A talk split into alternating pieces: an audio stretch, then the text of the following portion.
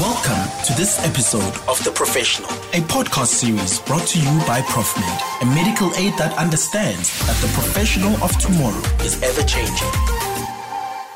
It's the middle of the night, sometime in the late 1980s, and a young girl stares into the darkness with wide, unblinking eyes. Her stomach is twisted in knots. She can't sleep, won't sleep. In this moment, she's terrified. Not of the brutal, racist regime controlling her country, but of something else. A wave of ethnic violence is sweeping through apartheid era Natal. Black people killing black people. And the young Xhosa girl is terrified that she and her family are next. Very similar to the xenophobic attacks that was happening now. Um, there was a violence where the Zulus were chasing out Xhosas and Sothos because they were taking their jobs and their wives. I remember sitting there fearing, not even knowing how to sleep, and we would hear stories that, oh, they are now in KwaNongoma, they are coming here. And this violence that's killing hundreds of people, it's being fueled by a toxic mix of rumor, speculation, and fear. You would hear, for example, so we'll just be kids going to school and we'll hear that, hey, do you know that in the township they just entered and they just beat people? Or you'll be told, oh, they are coming tonight. And you will hear even the way the parents talk, and which is something that we really don't think about in terms of how we talk about our trauma in the presence of our children. So hearing the the fear also in my parents' voices. So when I went to sleep at night, there was just this fear that they are coming for us. We are next. We are going to be targeted. And for me, not making sense to say, but like, why are we being targeted? Just because we're closer, like, what? What does this mean? What it eventually meant for the girl and her family was a move to the Free State to escape the threat. But the fear she felt, the trauma of this kind of experience, it's not something you can just escape. And when it's woven into the fabric of a much bigger collective wound like apartheid, it's even more difficult and crucial to untangle the threads. That's exactly what the young Xhosa girl who couldn't sleep has ended up spending her life trying to do. Working through her own trauma, helping others work through theirs, and in the process, trying to help heal a wounded nation. I'm Bongani Bingwa, and this is The Professional, a podcast from ProfMed about South Africans who are helping to forge new ways of living and working. In this episode, we're taking a long, hard look back so that hopefully we can see our future more clearly. We're talking about cycles of violence and what they can do to the psyche of a country. And we're finding out how, just like its people, our nation could do with a trauma counselor too. In the midst of all the hurt and harm of apartheid, Nomfundo Mogapi grew up knowing she wanted to help. None of what she was seeing made sense to her. Why couldn't her family vote? Why was her community treated so badly? Why was her society so broken? And why weren't people talking about their pain? There was a lot of stigma in engaging with your emotional issues and emotional pain, right? It's either my nerves or like in my home they were very religious. So you know, you go to church and the church will sort you out. So what was happening is that just you were in this environment where as a child you can feel that you are not okay right? You're experiencing all these things at a psychological level, but there's no space to interpret it and explain it f- to you. Because then, as a child, and this is how children are anyway, that they use themselves as the um, as, as as the reference. So if there's no one who explains to me my pain and what I'm going through, then I think I'm the problem, right? Which then feeds into my self worth, self concept. This is happening because there's something wrong with me. I'm the one who's a problem. And unless somebody begins to challenge that, you grow up having somebody who really has huge issues in terms of the relationship they have with themselves. Nomfundo's first instinct was to help heal people, to become a doctor who could take away people's physical pain. so she threw herself into her schoolwork. But a year before she was due to matriculate, something happened that totally shifted her perspective. It was a very difficult year. I was in high school and I was doing grade 11. And for me, my education became my scapegoat. You know how it is when you grow up and they're like, oh, no, you're the clever one. So that's, and, and when, when you've got issues of self-worth. Remember, I, I, said there was issues of self-worth related to challenges at home, but also the whole, um, infrastructure, psychological infrastructure of South Africa was about suppressing the wealth of a black person generally, but of a black woman. So I'm growing up with this, and then I'm told, "Oh, you are you are clever." Then that becomes my the place that makes me feel like I'm worthy. And then there was all this protest because we were protesting for books. We didn't have books at school. So for the whole year, they took one of the leaders in, in protest to court. And as a result, the students decided we're not going to go to school. I remember how traumatic that was. For me, I thought, this is the end. What will I do without schooling? So I stayed the whole of grade 11, didn't write, just stayed at home. Um, but then that was also an opportunity for me. That's when I learned about clinical psychology because I always wanted to be a doctor. So I went, I went to the library. I started reading about A to Z careers in South Africa. And then I stumbled into this position called a clinical psychologist. I was like, wow, I never knew there is something like this which speaks to my passion. Um, so it was both, I think, a blessing in that I found my purpose in that pain, but also it was it was really very traumatic period for us. These days, Nomfundo is a practicing clinical psychologist, but she's much more than that too. She calls herself a psychosocial activist and she's on a mission to get South Africa and Africa talking about its pain. We need, she says, a TRC for the soul. So I always say that some of the problems that we have in South Africa is because we still have the unfinished business of the psychological work. And truth and reconciliation, first of all, means that we need to face the truth of what had happened to us at a psychological level most of us haven't really faced the psychic pain that we have experienced at a personal level, at a family level, at an institutional level, and at a collective level. South Africans, I always say South Africans don't deal. South Africans are asleep to themselves, which is dangerous because people who are wounded then end up wounding others because they are not aware. So the first one is just being awake to ourselves being awake to our pain, being awake to how much, like it trauma yokuba noma nama nerves, how has it affected the way you see the world? How has it affected the way you interact with people? And how has it affected what gets triggered? Because when trauma has not been dealt with, then you end up living a life of being triggered. Anything that reminds you of the trauma triggers you. And then you operate based on your triggering and you don't operate from in psychology we talk about you know your reasoning part your cortex. So you end up with a society of people who are constantly triggered. And and when that happens then the vision and the purpose the thing that we should work towards together towards gets affected. Nomfundo first started getting interested in the psyche of a nation rather than its individual citizens during one of South Africa's most shameful periods in its young democracy a deadly issue that's recently resurfaced and threatens to boil over once again.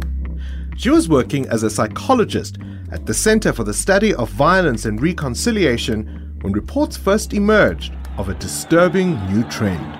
Things changed for me in 2008 when we had the eruption of xenophobic violence. And then I was the manager of the trauma clinic, and media started calling us saying, you know, you work with violence, you work with psychology. Can you explain what this phenomena is? And for me, I had a sense that there was definitely something psychological about it.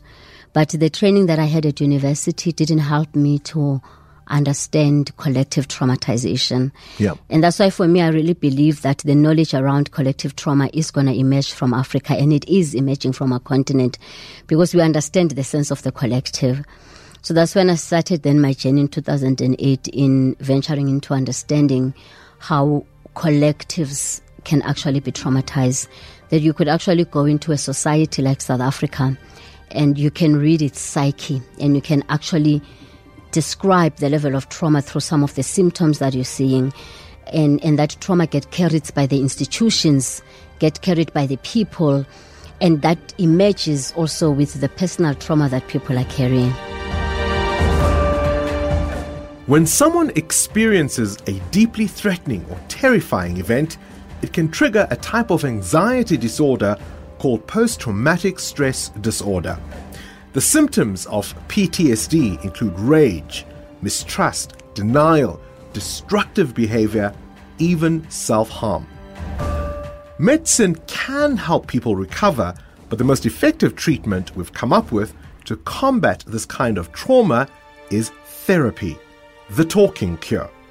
Now, if you think of South Africa as one giant person, you start to see the signs gender based violence, xenophobic attacks, school bullying, police brutality, even soccer hooliganism.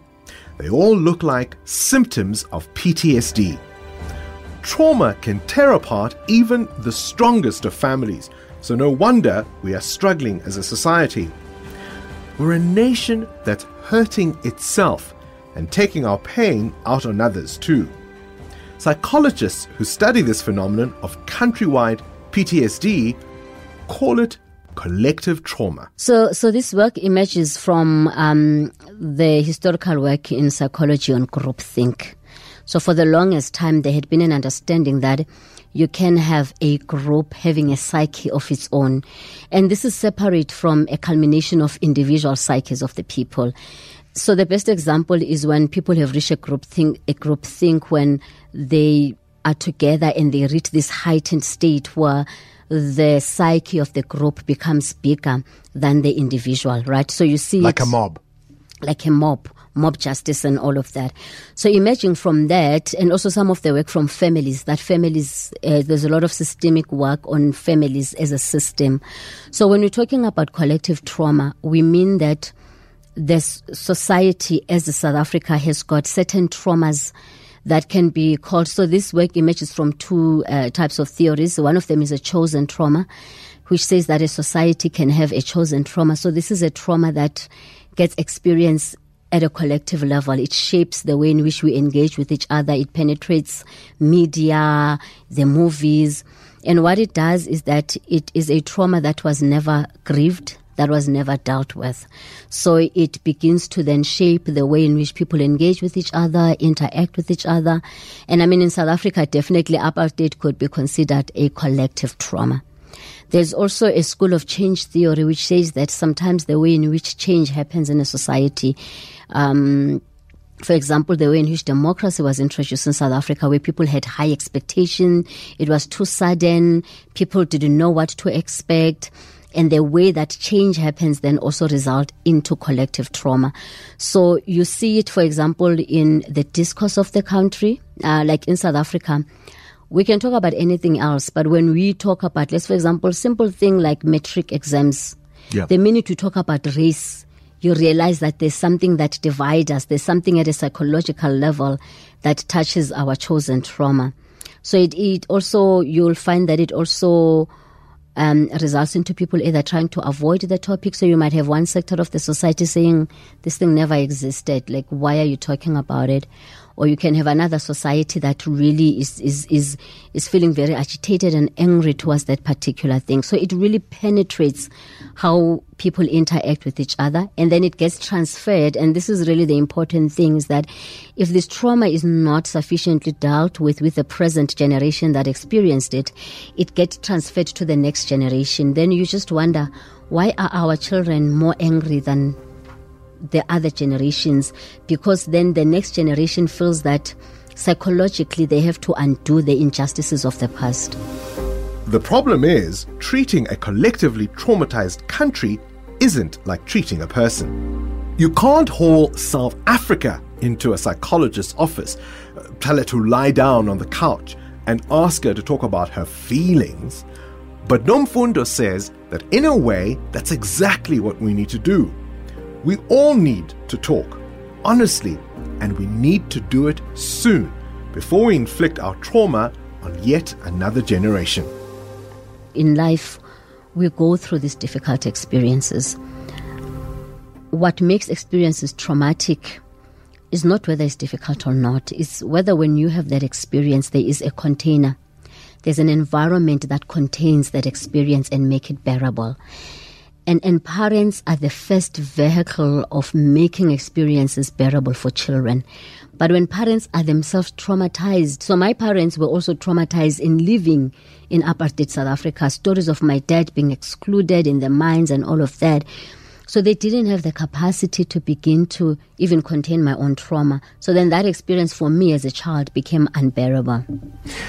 And as a society, as a country, we were all traumatized across the board. Um, I think it was Nelson Mandela who made the point that black and white Yep. were traumatized. Yeah.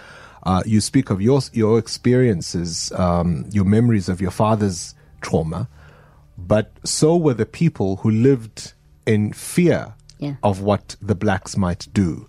So were the people who had to send their children to the army to be conscripts to fight for this system. Yeah. to maintain a system that was unsustainable. That was its own trauma. Yes. I, I really like the angle that you're taking because when I talk to people, I say that there's a reason why it is called collective trauma. It says that as a collective, we've been traumatized. On the one hand, there was a group whose dignity and, and, and, and sense of self worth was stripped away from even before they were born. Because really, the core trauma of apartheid is the trauma that says you are less than and you are worthless. But there was also another group that was told that your worth and value depend on another person being less than and being restricted of engaging with another person as a full human being. And there's a whole lot of other traumas, conscription and all of that. So as a society, we carry that collective wounding, which has then shaped the way in which we relate with spaces in our lives when we feel like we are less than and spaces in our life when we feel like we are better than. It has, what you find is that that has been shaped by the historical trauma that we had have. Because I've been saying that currently in South Africa we've got crisis of the elite. It's in South Africa and in Africa generally. When we become the elite, the only role models of what it means to have is those who Subjugate. abused power, yes. And we almost become the mindset that created the same problems that resulted into apartheid becomes the mindset that drives the present problems that we have, even though you can change the face of who is actually holding that. And that's really important to understand the collective trauma of privilege and the collective trauma of not being privileged and being disadvantaged and how it is shaping present day South Africa.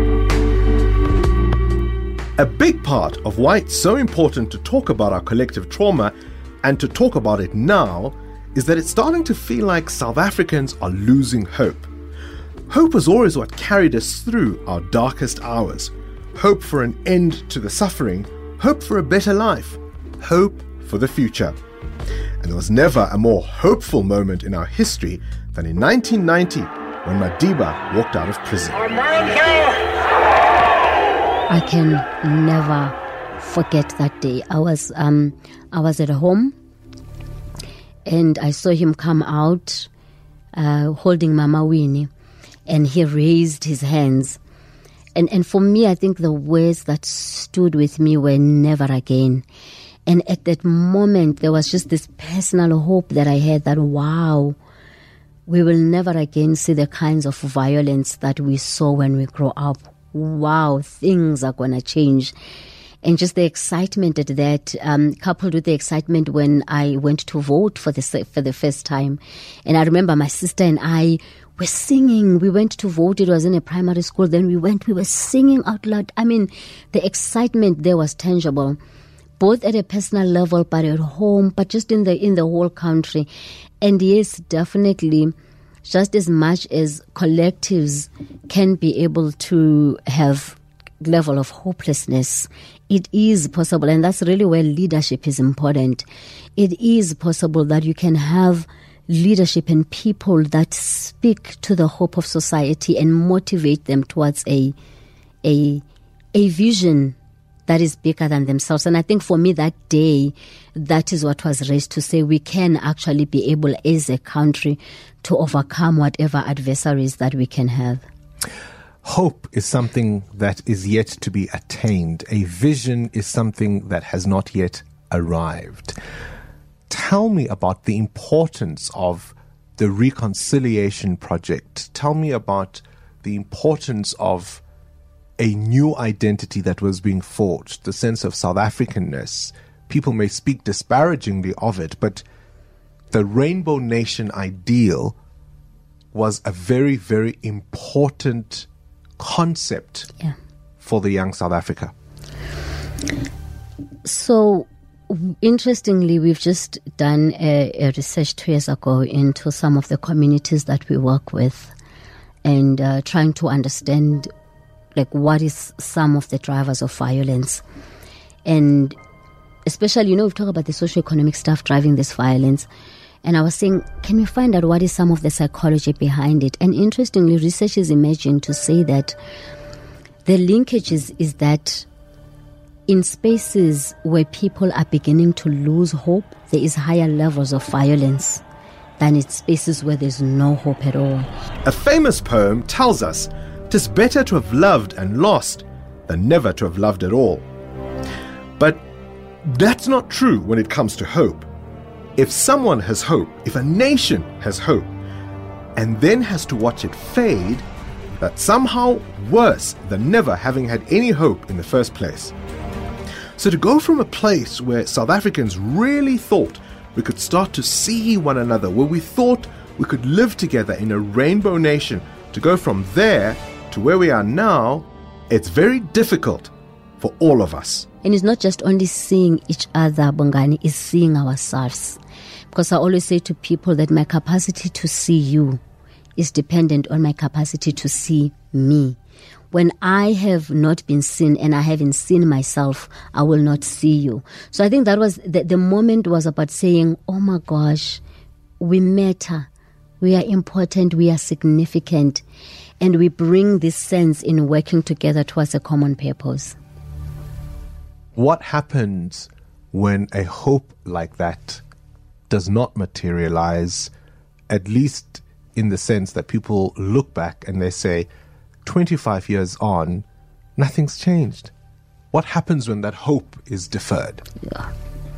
Bongani, I'm, I'm literally having a physical reaction to it because this is what I've been saying for the longest time that it's actually more dangerous to have a hope and to lose it than to have never had it at all. So this sense that you were at your lowest, lowest, and then you got into this high that things are gonna get worse. By the time you go back to the low, it's not the same low that you were in. It's actually even lower. So the loss of that hope accompanied by feelings of, because then when you lose that hope, there is a huge sense of betrayal. Like, why even raise my hopes? Why even tell me that things are going to get better only to come and snatch it away? So, at a psychological level for a society, to do that, it has a, a, a much more deeper psychological impact than if people had no hope at all. Maybe part of the reason we're seeing all the hurt, all the violence, all the hatred in South Africa at the moment is that we've started to lose hope. And when that happens, we lash out at people from other countries or at our own families. We hurt ourselves and each other. And Nomfundo says we do it on a range of different levels. The first one is at a family level, right? So when you have people who haven't who haven't seen each other, you end up seeing high levels of conflict within the family. because the people who trigger us the most are the people that we love the most, and those are the people that we hate the most. So the high levels of violence in our own families, the high levels of violence that we then also take towards our children, our spouses, is an indication of people who are themselves wounded, who therefore wound others. We see it in our institutions. So part of the trauma of, of, of our institutions were that is, there were institutions that were not designed to support the dignity of people. So you see it in how people who are poor, when they go to hospitals, they feel that they are tr- treated less than. And we've worked in hospitals where we will go and people will say the nurses treat us like we are less than, like we don't matter, like we are nothing. When we go to the nurses, they say to us, but our managers treat us like we are less than. We've worked with the managers. They say, but it's not us. It's actually the province and the way they treat us. So what happens is that this treating of each other is less than, this anger, this frustration gets titrated to different levels. And at a societal level, of course, you see an eruption of um, violence such as mob justice, xenophobic violence, and some of the high levels of sexual and gender based violence that we have seen increasing in our society. Can there be anyone more brutal than the brutalized? That's a very powerful, powerful. When the brutalized has not faced their brutalization and dealt with their brutalization, unfortunately, they end up becoming that which they hate. And so the cycle of violence begins all over again. The abused becomes the abuser. And too often, the people who bear the brunt of that abuse, that self hatred, are our women and girls. We need to have a conversation about gender based violence at a number of levels. I think there's a conversation that needs to be had, first of all, historically, around how we dealt with sexual and gender based violence of the past. We haven't dealt with sexual and gender based violence that had happened during the struggle. And my question is if leaders have not even faced their own sexual and gender based violence, how do they even begin to lead the process now? Right? The second one is I had always said that and I know it's highly contested within within feminist and it's not it's an explanation, it's not an excuse. Studies have shown that there is a direct correlation between exposure, exposure to violence at home and later on perpetrating sexual and gender based violence. And I had said that behind every perpetrator, there is a traumatized young boy. And the question of how we have dealt with the trauma of these males who they get triggered and they've got this violence, and of course, the trauma of patriarchy at the same time. So, even the history of South Africa, the history it was it was yes it was racial, but it was very much rooted in apartheid and the definition of what it is to be a man, and the messages that came to some of these boys about what men is, and some of their witnesses of violence that they have not dealt with, and now as adults they are perpetuating the same trauma, the violence. Break that down for me. What was it that men were told they were not and needed to be that they enforced through violence in the home? So, some of the things, for example, that they get told that now that uyindoda, it means that you are the one who's in charge and in control. And ukuba yindoda or to be a man means that women must listen to you. Women are less than. Women are objects. Um, they are there to serve you. They are there to listen to you. And you even listen how men joke. When I was growing up, I mean, as a child, I would hear my my dad and his brothers always laugh, but you don't You know, there was a joke, like, you know, the woman is controlling you. And, and it was a humiliation for a man. So the man had to prove that I'm in, being in charge of my wife, being in charge of my woman means that Mina, I'm in charge or I'm in control. And also there was a definition of manhood depended on, pro, on, on, on you being a provider. So if you don't work, if you don't have money, you are not a man. Um, we even see it happening now where mothers will actually say to their boys, I don't care how you do it, humble panda, window dangoku. So this definition of manhood around control of women, but also around providence and access of money.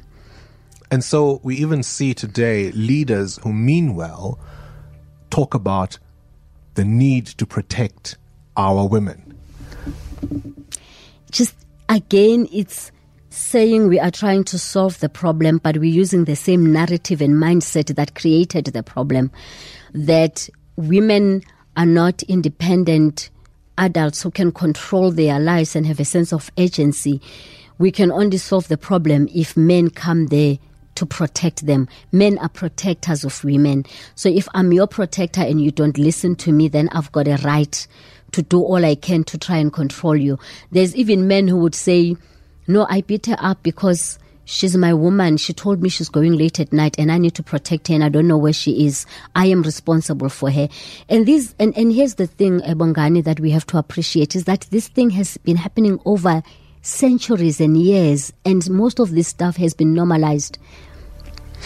Why do we have a femicide crisis though? Why do why are we seeing across the board, across class, across race, people turning on those whom they profess to love and murdering them? We have a violence crisis, with femicide being one of them.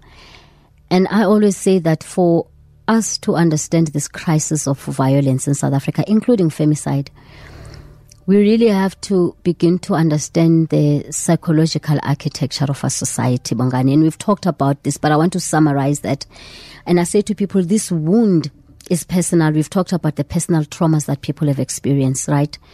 This wound is familial. We've talked about the traumas that are experienced at a family level. This wound is institutional on a daily basis. You've got institutions that confirm how you are less than, how you are worthless and this wound is um, collective, and most importantly, this wound is historical, right? So this sense of the hatred of mice, any man or any person who attacks another, especially the person that they love, that which they do to that person is an indication of the level of self hatred, right? That they themselves are actually holding. There's no way you can love and appreciate yourself and, and your personhood that you will attack those you love. You know, I've always been saying that we are facing a ticking time bomb in South Africa specifically, but in Africa generally. If we don't fully appreciate this wound that I've talked about, that is staying at a personal collective level, and then we bring in this digital revolution. It's going to happen whether we like it or not. But if we don't understand the impact that it will have in our societies and how this level of inequalities are going to likely to fuel the types of violence that we are having in our society, then we are really going to be in trouble. So it's, it's, it's, it's not a luxury for us to address socio-economic transformation. It's not a luxury for us to address psychosocial interventions because the, the, the, the digital um, the digital age is coming. The fourth uh, in, in, in revolution is digital revolution is coming. We, we can't help it. It is going to happen whether we like it or not. If we don't begin to plan, as long as, and one of the biggest challenges in South Africa and, and Africa, Bongani, is this sense of thinking that ah, psychological stuff is soft stuff. You know, it's just a few people that need to do it. It's, it's welfare. If we don't begin to see it as a crucial component of development and of transforming our society, then we're going to be in bigger problems than where we are. Nomfundo believes that to head off this potential crisis in our country and our continent, we need to double down and focus on the stuff that matters, or rather, the people who matter. And we need to do it across the board in our families, in our companies, in our governments, because Africa's population is exploding, and in the next 40 years, one in every four people on the planet will call this continent home. I mean, it's three things, right? It's the fourth industrial revolution.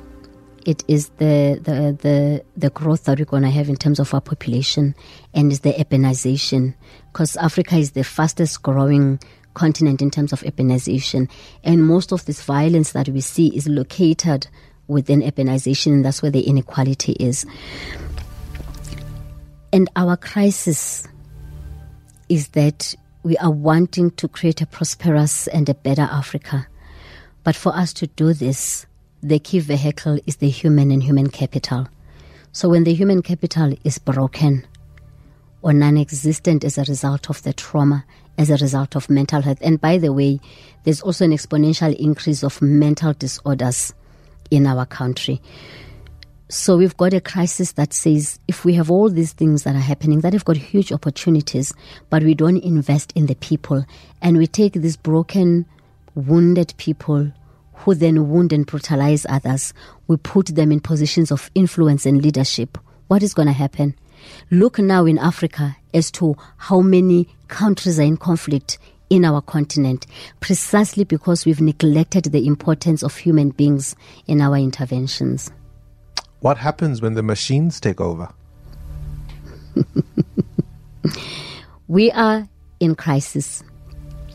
If the machines take over and we are not even ready to deal with ourselves as a people, how do we even begin to deal with the machines? If we ourselves are not united as a people, what is going to happen when the machines take over? What do we what do we do to prepare for this new world, for this coming century? What can we do as a traumatized people?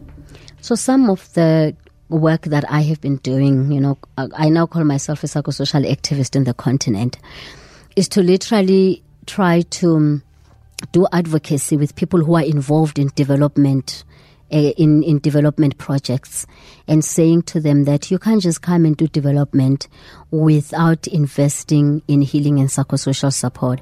Because our, our biggest crisis is that most of the investment of trauma only come in when the the development agencies say that there's a there's a humanitarian crisis and then they pull out and they say oh now we're doing development and what we're trying to say is that in Africa and in places where there's such high levels of trauma you have to also make sure that you invest in, in, in trauma work, in coaching. Some of the things that I do, for example, Bongani, when they fund our organizations, I tell my donors, if you want me to have managers and leaders in my organization, then give me money for coaching because I'm not going to have anyone to manage people in a traumatized society like that.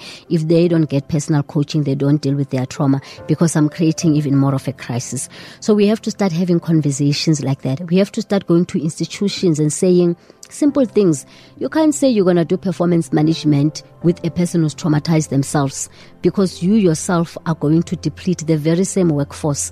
I, mean, I don't know how many people who are brilliant in South Africa, some of them are beginning to commit suicide just because the, the institutions are not able to support them. So I think in summary, I am saying that our interventions need to integrate trauma healing, psychological healing, coaching as an integral part of creating a better Africa. Looking back on that terrifying period of her life in Natal, Nomfundo has some advice for her younger self. That girl who couldn't sleep because she was afraid of what might happen to her and her family. And it sounds a lot like advice that we should listen to as a country as well. I guess I will go back to her. And the first thing that I will tell her is to say that you matter, you are important, you are the driver of your life. You've got your own agency. The greatest project in your life is yourself. If you can invest in yourself and in your healing, you've got the power to make a change wherever you can. Maybe that's something you should say to all of us. That actually, the greatest work is for most of us who were not parented by our parents because some of them, as much as they love us, they couldn't we need to go back and do that work so we reparent that young boy, that young girl inside of us, which is because all these young girls and young boys inside of us need is to be validated, is to be heard, and for us to mirror back their worth. Once that happens, then I'm telling you that as a society, we are going to begin to thrive. Just it, it just takes one person making a difference and that person being put in a space of leadership and influence that we can begin to transform and create that South Africa that we want.